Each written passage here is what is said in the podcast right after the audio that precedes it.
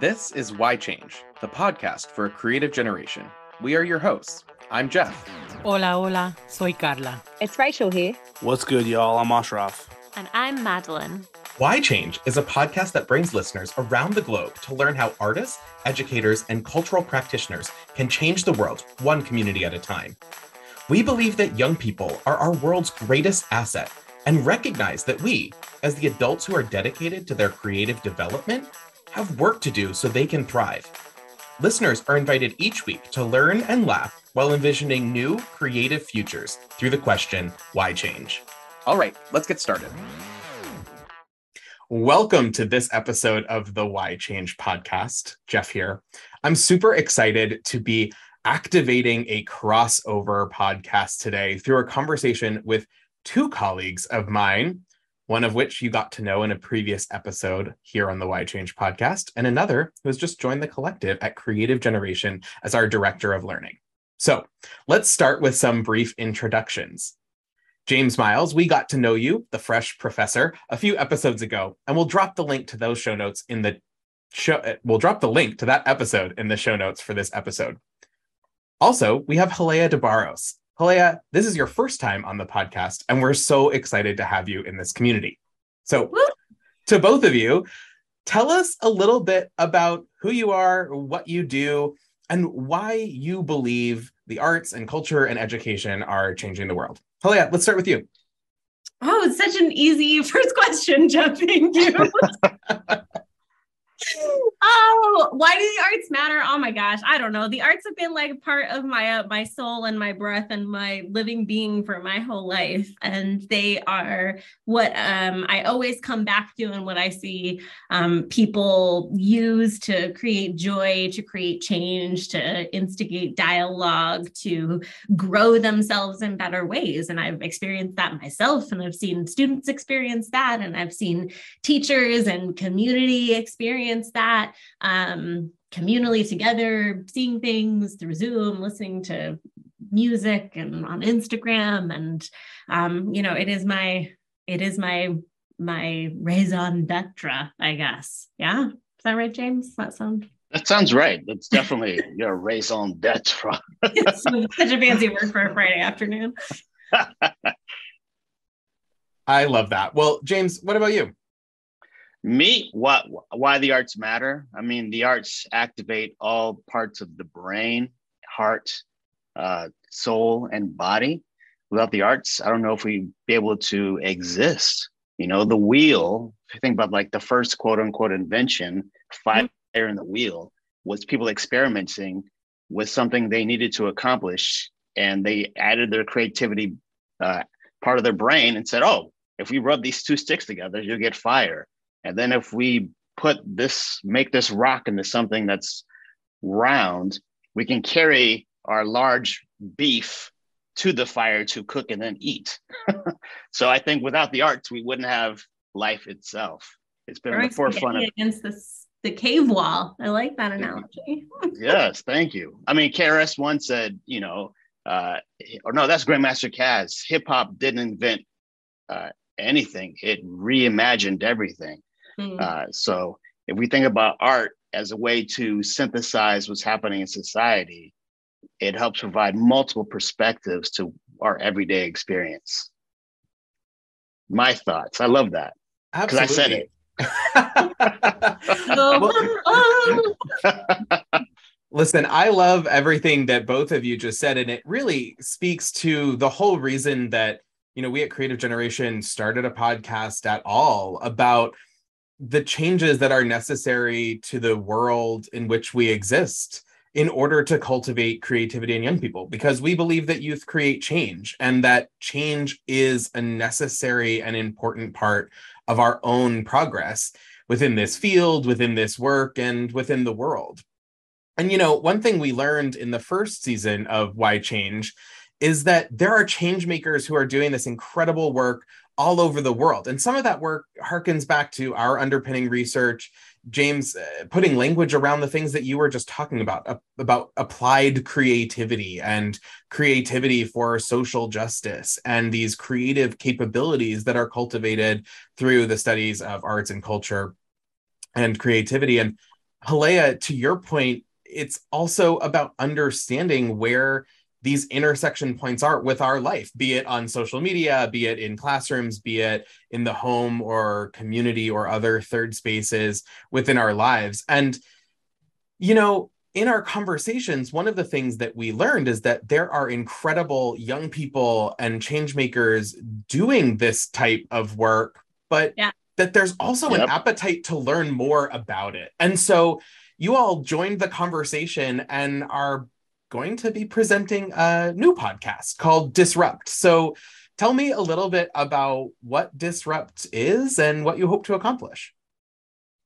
Ooh, Disrupt mm-hmm. is a podcast to break down all the barriers and mishigas. We were mm-hmm. talking about Judaism earlier today, so I'm gonna use some Yiddish. Yes. Uh, the mishigas that we all deal with, particularly in the nonprofit industrial complex, as it relates to arts organizations.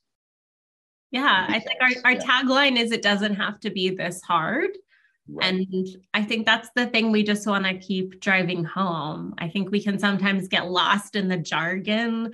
We can get mm-hmm. lost in the, you have to have a master's or a PhD to be able to solve any of these problems. And we know that's not true. We know mm-hmm. young people are mm-hmm. solving these problems already uh, without our help um, or sometimes with our help. Um, and uh, you know how how can we just like get on the the same page it's that it's that simple.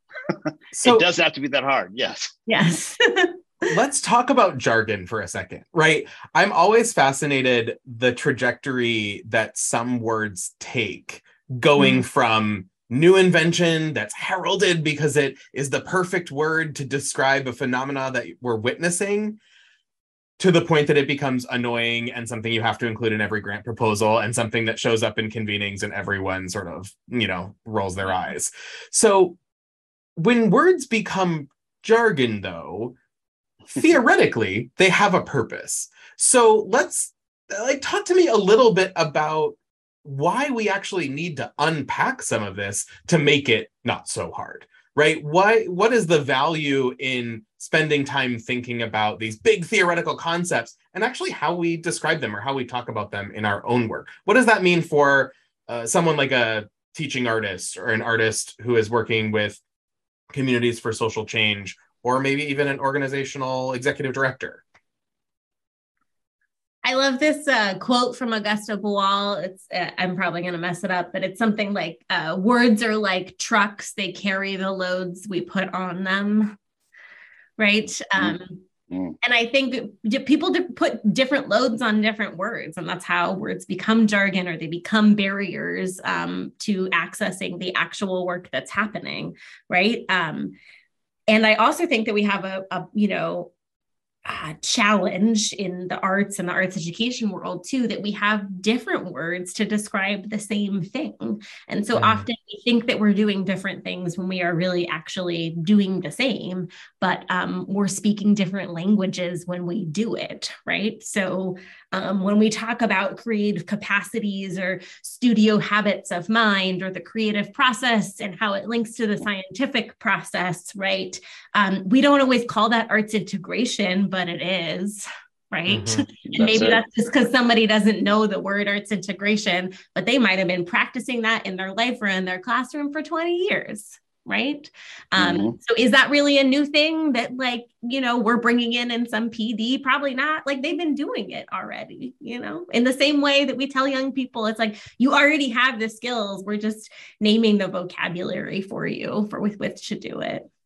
Right. So james i'm going to harken back to your bio here for a second. You've moved from being a a teaching artist in schools and community organizations to leading an arts-based organization to leading a non-arts organization so in the way yes. that Halea was just describing the the value of words and the capacity they have to carry uh, the load right the important work that we do let's talk about translation for a second how do we go from sort of one sector to another and why those those words you know might matter for a practitioner in order to accomplish the things they want to do in a cross sector way yeah i mean i think it comes down to what Halea was saying it's that tier one messaging to make sure we're all on the same page You know, when I when I was working at this non-arts organization and they were talking about TAs, uh, we of course think of teaching artists. They were think, thinking of technical assistants.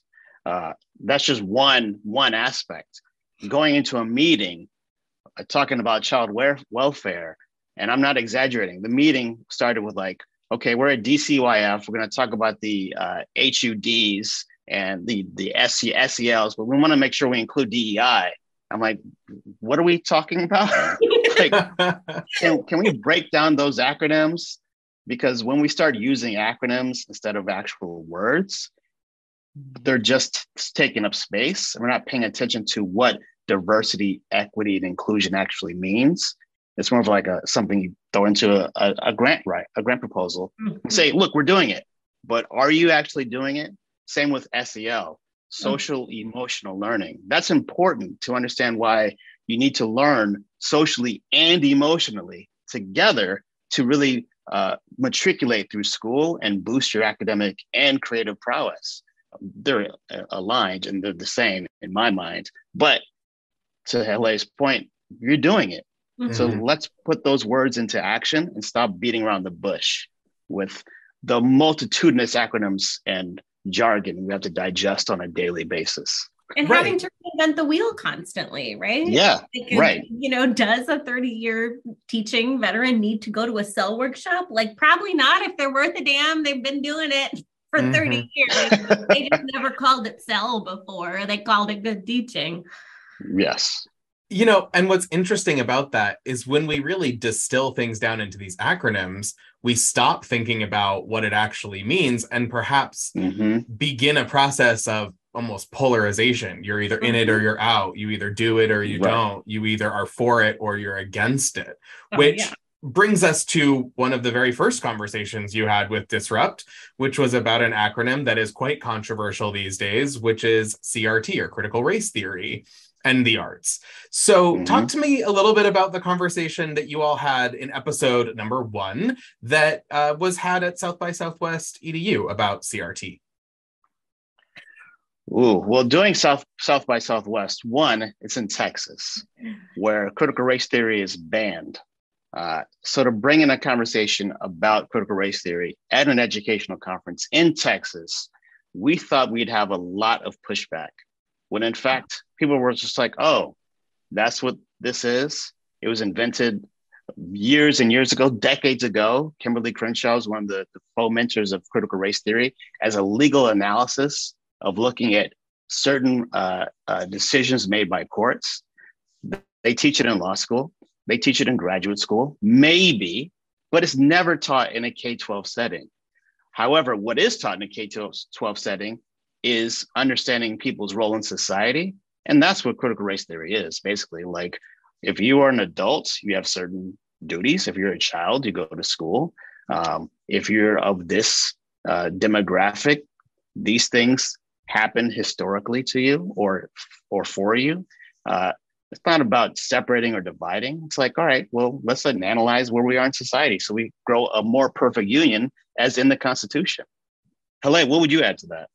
Yeah, I mean, I think the the like where we ended that conversation, I feel like at South by too, there were several other sessions about critical race theory or mm-hmm. um um or critical race uh yeah, sorry, I'm getting there were several conversations about critical race theory at South by, but ultimately, like the debate that's happening now isn't actually about the word anymore. It's about the acronym and the the loads that people have put on it and the the yeah. connotations that people have put on it. It's like not actually about the work anymore, right? So like when we led people through arts exercises and we were like, is this CRT or is this not CRT?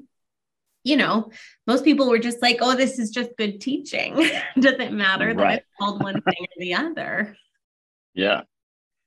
And it was all invented by, you know, this new take on it. Christopher Rufo, you know, from the uh, Manhattan Institute, started using critical race theory as something that he disagreed with. So if anything he disagreed with that was considered progressive or liberal, he would just call critical race theory. Uh, drew up this a lot of ire among conservatives and even not so conservatives who didn't want to put people in boxes. But that's all his invention. Mhm. It's nothing like nothing like that's happening in any school and anywhere. And if it is, it's bad teaching. Mm. It's not critical race theory. Just bad teaching to say, oh, you're a black student, you belong over here. You're a white student, you belong over here. Don't do that. Just don't do that. Don't demean, diminish, or deride any young person based on anything ever. Mhm. Critical race theory doesn't do that. and but Chris Rufo does. you know, and uh, what I'm sort of hearing from this is that a thing that might be needed within the sectors in which we work, be it cultural or education or social, is a criticality to discern the different elements of our work, right? Where anytime that anything becomes oversimplified, that's almost the enemy of the good here, right? Because it it stops thinking about what is actually needed in a circumstance. You know, like when you've worked with one kid, you've worked with one kid. When you've worked with one community, you've worked with just one community that our desire to mechanize or simplify things can almost be the opposite of what we're trying to do, right? So the fact that Right. there's an understanding that things like critical race theory or name your other approach is good or bad it's it's frankly it's indifferent. It's it's an approach. It should be customized for any situation in which one is working. And i think that the conversation that you had having the distinct privilege of listening to it already is um you know one that's really important just about having a critical eye towards anything that we do and and being able to think about it and carve out the space to reflect and discern for what it means within your own work Well, but that's and Yeah. that's how we disrupt systems and that's how we create change is by interrogating and looking at things through a critical eye. I mean, I think that conversation came up really clearly in our second episode too when we interviewed um, James students at Seattle University in the Arts Leadership Program. You know, because we really came in to a program that was teaching about nonprofit leadership, saying like, but but should nonprofits even exist? And Right. like, the students like, didn't want to answer that question at all. You know, it's like, but that's what I'm getting my degree in. Like, you know, don't tell me that I should Right. be interrogating the system and I'm in, but that's what we should be doing. Yeah, we should be looking at all this. Like, why do why do nonprofits even exist? Mhm. What is the role of government if we have nonprofits doing what government should be doing? And I mean something simple as busing kids to school. Mhm. Nonprofits control some of the transportation systems. Why? We should have school buses for kids. Mhm. They shouldn't all be privately run. I mean, is that that hard to think about? You know, that's actually a really interesting concept because that conversation and the documentation of that conversation by default also gives us, who are not students in an arts leadership program in a university setting, the perspective that we wouldn't have. So, talk to me a little bit about the perspectives that you wish to bring in to disrupt. One, of course, are the perspectives that you both bring as uh, teaching artists, organizational leaders, curriculum developers, professional development implementers, things of Mhm. like that. Name your title. You both have many, many of them. But also the perspectives of of young people and of others Yeah. from around the world. I, I just wonder about how we might, as listeners to disrupt, leverage the unique perspectives that are being shared with us within our own formulation of the criticality that we bring to the listening. you you you you talk, Halea. What do you think? Yeah, I was gonna pass it to you. Um, no, you're the smart one. I don't know about that. I love COVID brain fog. um uh oh God, there's so many things I want to say here. Okay. Uh Yeah. one is right that um young people are the ones who are going to create the jobs we don't even know exist yet right like we we don't know the systems that young people are going to be working in we don't know that the systems that we're teaching our you know students at Seattle University or at Highline College that like um, we don't know that they're going to exist in the same way. They've changed greatly even in the past two years because of the mm-hmm. pandemic, right? So if we get so rigid um, in systems that, like, with our inability to look at things critically our inability to adapt, which we saw so much during COVID, right? Um, talk about a word that became jargon. If one more person said, we're going to pivot, I was going to like bring my lose my mind. Yo. you know um, but right when we were really forced to adapt and change so many industries were able to and we saw you know much more uh, greater reach for um, arts audiences for example or we saw you know schools we both live in the seattle area who are you know much further away from like the metro- metropolis where there are like major cultural institutions being able to get field trips you know you could do a virtual mm-hmm. field trip with seattle arts museum or the fifth avenue theater or seattle theater group these were not things that we had thought about before until we were sort of like forced to do it. But how how much uh, more fantastic and revolutionary like could all of our fields be if we were more willing to adapt in that way? And that i think you know comes from listening to the next generation deeply and not um, being so rigid. I mean, you know, not to come back to Boal and Freire, but you know, it comes back to a banking model of education, right? If we're so stuck in our ways that we can only teach the way that we came up, how are we ever going to progress? Yeah, and something that came out of uh, the COVID pandemic was a disruption of, as Halea said, the way things are normally doing. Uh, or have been going on for you know hundreds of years and so many people had to shift the way they did teach, parent, collaborate, work together. But as soon as there was like an opportunity to be done with COVID, it went back to normal, quote unquote normal. Yeah. When in fact, that should be disrupted. If it wasn't working pre COVID and we're going to do it again, why? Let's just ask that question. Right. If we're still doing this, this uh, putting kids in groups based on how they performed on a test on a certain day in a certain year in a certain hour at a certain point in their lives and not based on what they you know their progress towards a certain academic or curricular goal are we doing them justice when the kids are saying we don't want to learn this anymore yeah. we're learning something new on tiktok that's evidence based and we're still saying nope you got to do this are we really addressing the needs of youth? Are we really pushing education to the forefront of what it could be? Like over the past two years, we've fallen in our international uh, uh, rating in education by several points. We used to be like six in 1990. Mm-hmm. Now we're 37 in education worldwide. What happened in the past 30 years? Uh, the achievement gap's grown since 2019. How?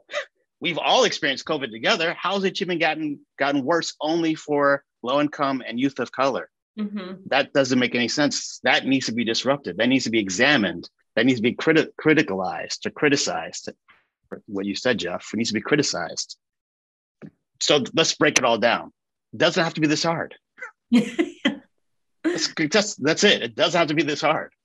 Agreed. Agreed. So starting with you, Halea, talk to me about your goals for Disrupt and really what you hope the conversations will be about and can bring to the audience. And then, James, we'll go to you and maybe we'll see if there's some alignment or maybe a little bit of divergence. I hope there is. ah, that'd be great. Oh, that's my I hope so uh um you know i think the thing uh that i um have worked so hard in creating um community for artists and for teaching artists and advocating for teaching artists um on a national global scale is really that it can feel like a siloed career.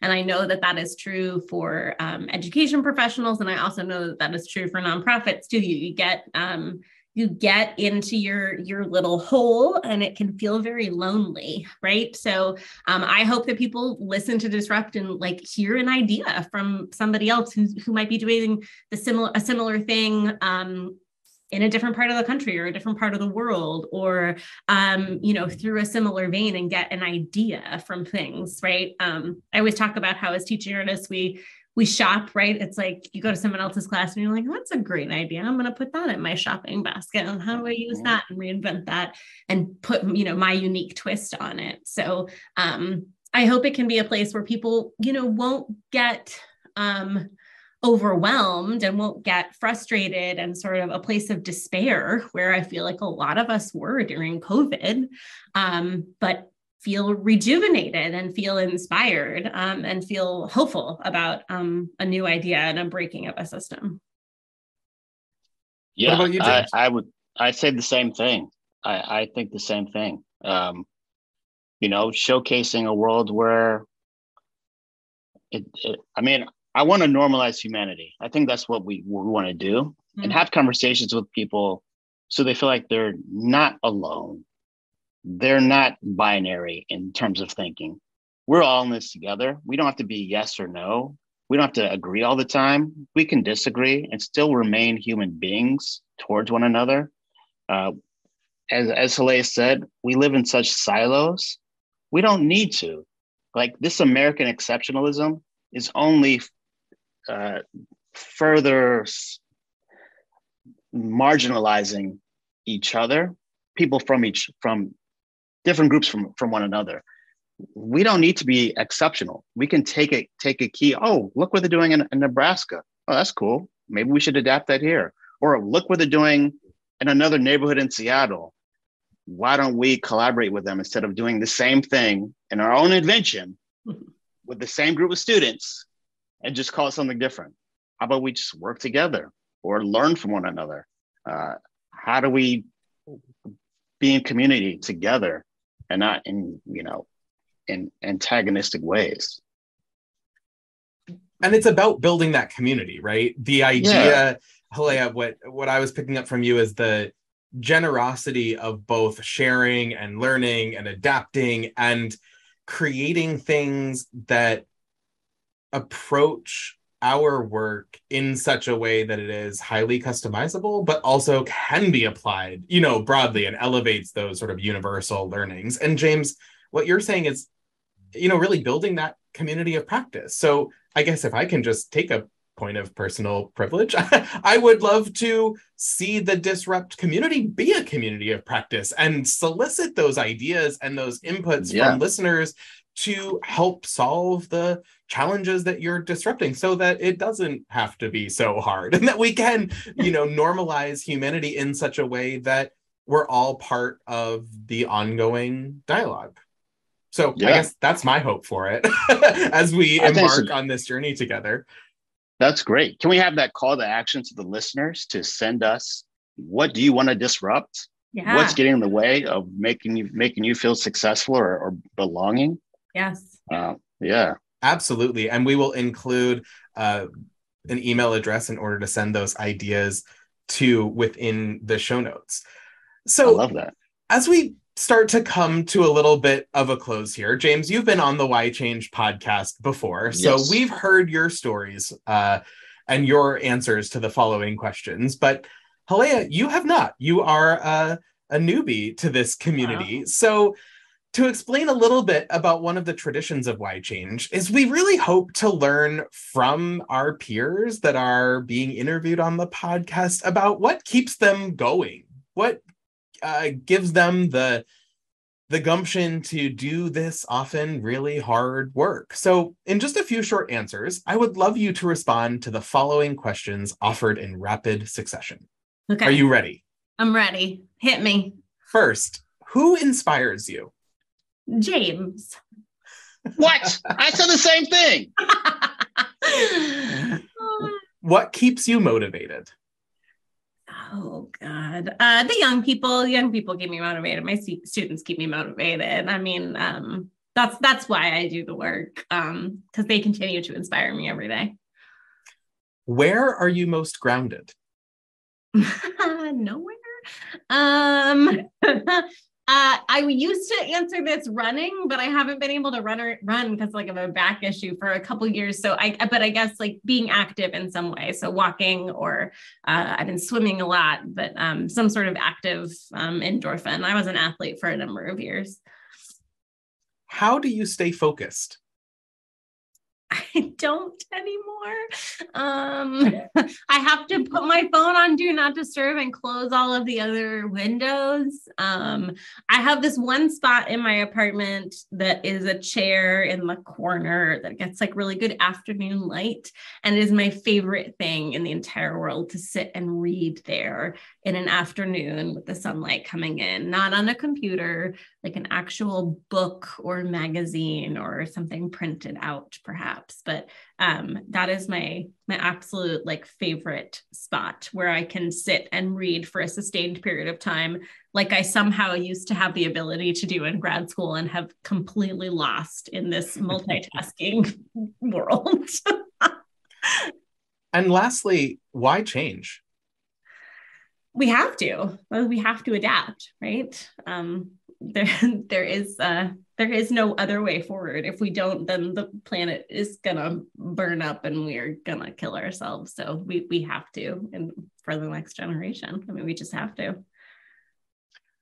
Well thank you both so much for joining me and i am so excited to see disrupt a podcast about ideas for the creative generation really take off and form that community, solicit those great ideas, and break down the big concepts so that life doesn't have to be so hard. Thank you all very much for being here, and we will see you on Disrupt. Thank you. Bye. Bye. I hope you enjoyed today's episode of Why Change, the podcast for a creative generation. If you would like to support this podcast aimed at amplifying the voices of creative changemakers around the world, please consider donating through the link located in the episode's show notes. These show notes contain all sources discussed in the episode. Be sure to follow, like, subscribe, and share the Why Change podcast to make sure you and your networks get episodes delivered directly to you and that you don't miss any stories of creative work happening around the world. If you haven't already, be sure to follow us on social media Facebook, Twitter, Instagram, and LinkedIn. Also, we'd love to hear from you. You can write to us at info at creative generation.org. We would love to hear your ideas, the topics you want to learn about, and why change matters to you. This episode was produced by me, Jeff M. Poulin. Artwork by Bridget Woodbury. Our digital media producer is Daniel Stanley. This podcast theme music is by Distant Cousins. A special thanks to our contributors, co hosts, and the team at Creative Generation for their support.